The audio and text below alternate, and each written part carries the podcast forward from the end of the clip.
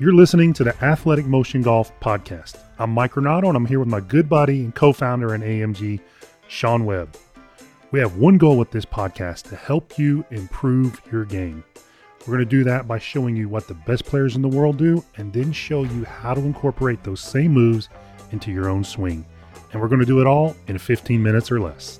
Today's episode is brought to you by LiveView Golf. We use the LiveView Pro every day in lessons because it gives our golfers the necessary feedback for improvement. The LiveView Pro is like having a swing studio in your pocket. It's a tool we recommend to anyone serious about improving their swing. Check it out at liveviewsports.com backslash AMG to get $40 off at checkout. I think, Sean, in an ideal world, we would get to play golf every day. right? That'd be great. it would be pretty nice. And some of you out there do. Some of you would want to do it more often. Uh, we get the chance this time of year, especially once the once the time has changed and we're in the, the longer days, to after work go out and play nine holes. And we kind of had a nice little run there where we were getting to do that a lot.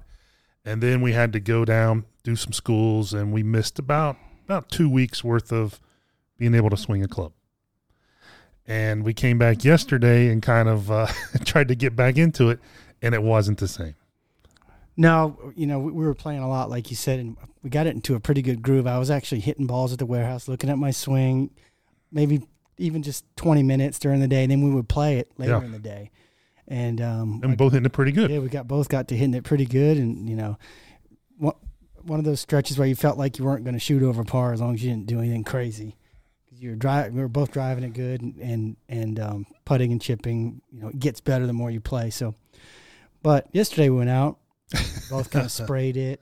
You know, dropped a couple balls here and there. And the and the one thing that's changed over the years for me is I you know I don't let it affect me anymore at, at all. Really, I just take it for what it's worth. I had a little bit of a layoff. Um, and I'm not playing that good, but I know we're going to play today, and then um, I'll, I'll work on it, and then within a few days, you know, I'll, I'll probably get a game back. But I think the the theme behind this podcast, we see so many people, you know, they come back from a layoff and they expect everything to be right where it was when they left off, and they're throwing clubs and getting upset, and there's really no need for it because it's. I've heard you say it. Golf is like a perishable skill. Yeah. So uh, to kind of drill down on what you're talking about, when you're playing a lot, you take a lot for granted, right? You have these consistent feels and you have these consistent kind of thoughts when you're over the ball. And you take that off, and definitely one of the most perishable skills in golf is the setup, you know, including alignment, you know, where ball position, those sorts of things and we were hitting a few balls before we went out and played yesterday. We both made the comment like these don't even feel like my clubs. I don't feel like I'm standing the right distance from the ball. Everything felt off about before the club even moved. Nothing felt right. And the good thing about a golf swing, especially if you've built a golf swing that that functions fairly well, is the swing. It's hard to change, and then that can be good and bad, right? If you have it where you want it, it takes a while to degrade, and if mm-hmm. you don't have it where you want it, sometimes it takes a long time to get where you want it. But the swing just doesn't change that much from day to day.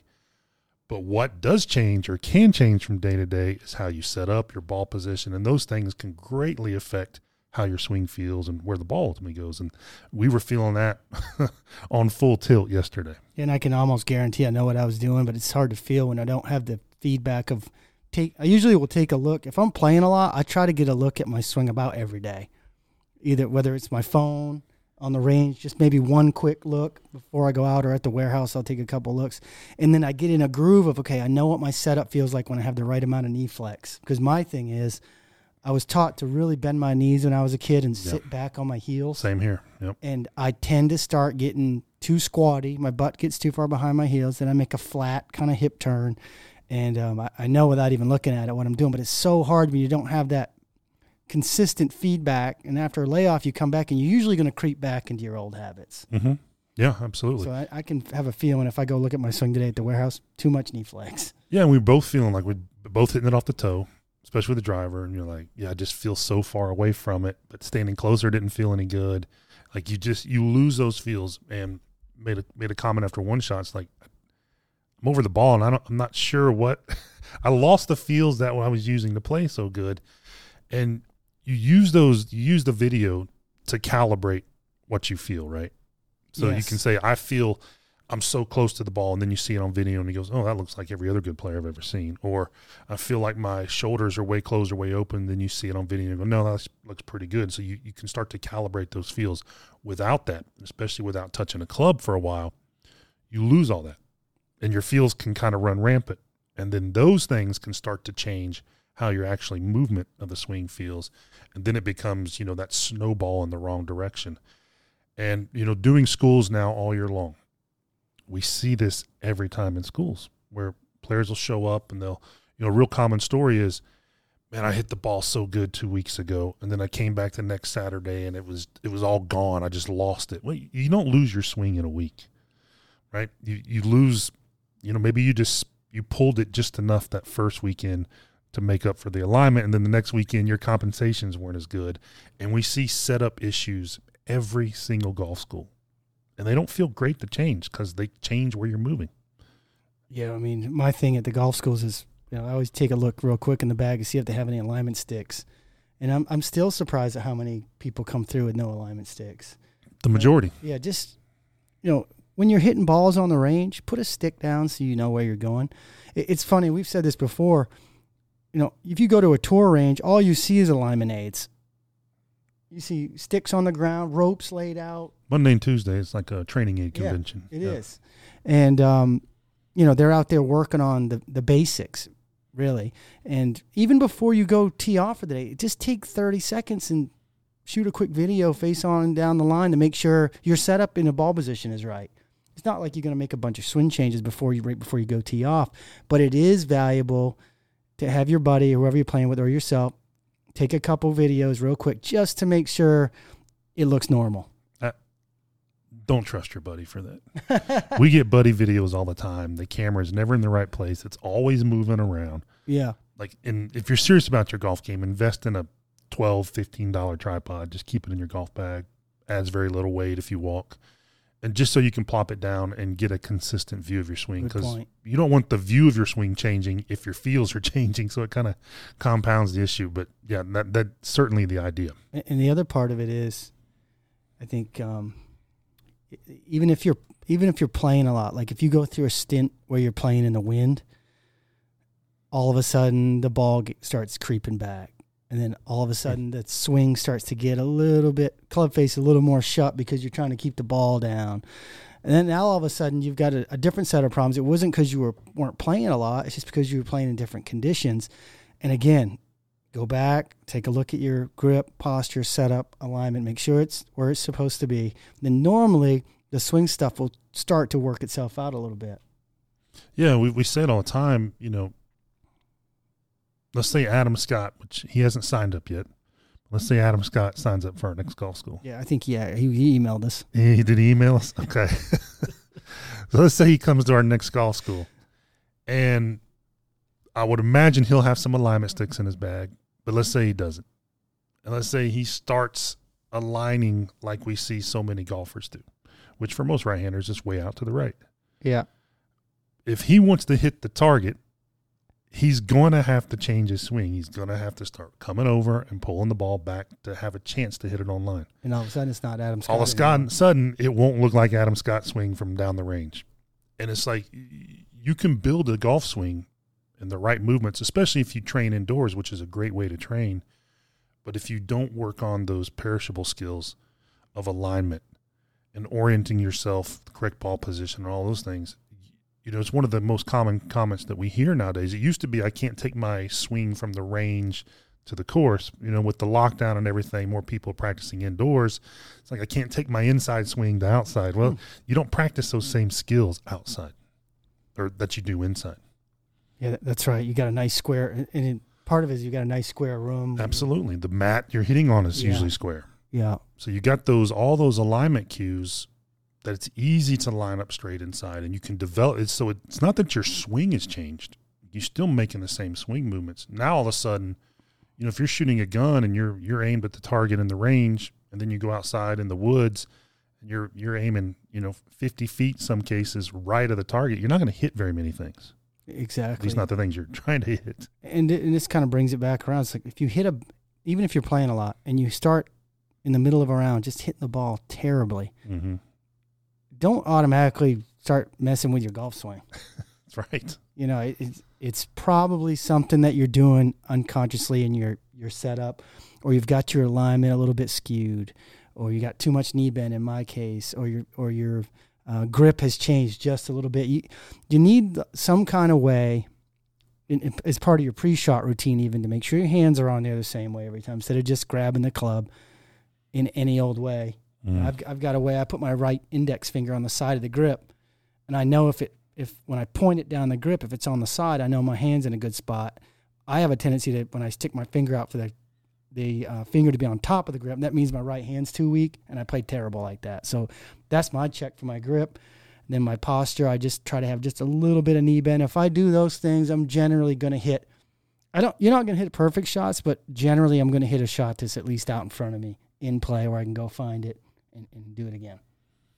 Yeah, you, made a great point there. It's like, you know, do the things that you do inside as far as the swing goes. And and you're to by and large do that.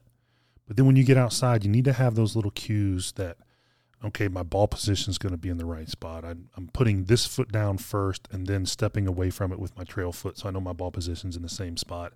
Things that you don't always do indoors. So so try to adopt the same habits in both locations. You know, put alignment sticks down indoors. You do that all the time. Uh, Even though you've time. got the mat and the walls, put the alignment sticks down. Get used to seeing them. So you start to transfer those same skills over and you know, you'll find out real quick if it's a swing issue or if it's a setup issue. You won't need your buddies who are trying to beat you to tell you, "Nah, man, it looks great. You know, Just keep doing what you're doing." exactly. And I don't do this as much anymore, but years ago when I was trying to play a lot more and thought, you know, might have wanting to play for a living, I would put, I would play practice rounds or just rounds with myself, you know, uh, working on things. I would put sticks on the ground on the course. Mhm. I would just lay a stick down. I was like, all right, I'm going to eliminate one thing today. I'm going to make sure I'm lined up. And, and I did, I usually do that kind of preseason to get my eye calibrated. And then a couple weeks in, I would get rid of the alignment stick and I was pretty good to go. But I remember thinking to myself, you know, that, that helped me back then because I didn't have to wonder for those first few weeks when I was getting back into season again if I was aligned correctly. And I, it, I think it stuck with me now because I, you probably saw me yesterday. I I set a club down. I, I lined up and set a club down across my my feet, and I was pretty happy with it because years ago I would have been aiming thirty yards right. yeah. So um, th- that kind of stuff goes a long ways. one of the the best practicers that I've worked with out on tour, when he would come back from, um, you know, a week off, and it, he wasn't playing tournaments in a row, and it would be the first start of a of a few in a row. When we were out in the practice rounds for the first five, six, seven holes, whatever he felt he needed, you know, he would he would warm up with alignment sticks and, and do all that like you see so many of the guys do. And then on the golf course, he would set up to the ball and get ready to pull the trigger, take the club back, and then he would lay the club he was holding to swing, he would lay it across the back of his heels Yep. Every single time. Wow. And and and that that's a good point is he lay would lay it across his heels, Yep. not across his toes cuz you know when you flare your feet that can be skewed. So he laid it across his heels, uh, heels, check it. And he mostly did it off the tee because you know how important getting off the tee is, whether Mhm. it's par 3, par 5, par 4. And check it. And usually for the first hole or two, it would be off. And then he would just make, he wouldn't, you know, he wouldn't like, you know, do anything about it. Would just make a middle note of it. And then by holes three or four, he'd have it dialed in. The next day we played a practice round. He wouldn't have to adjust it at all.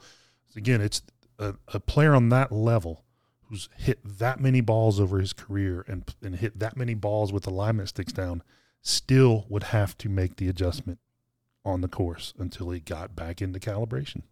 It's um yeah, you almost have to calibrate your eyes. It's a good idea probably to do it. I mean, it, before you tee off, if you're hitting ball, just take a quick second, line up to three different targets, and before you hit each ball, lay the club across your heels. Yeah.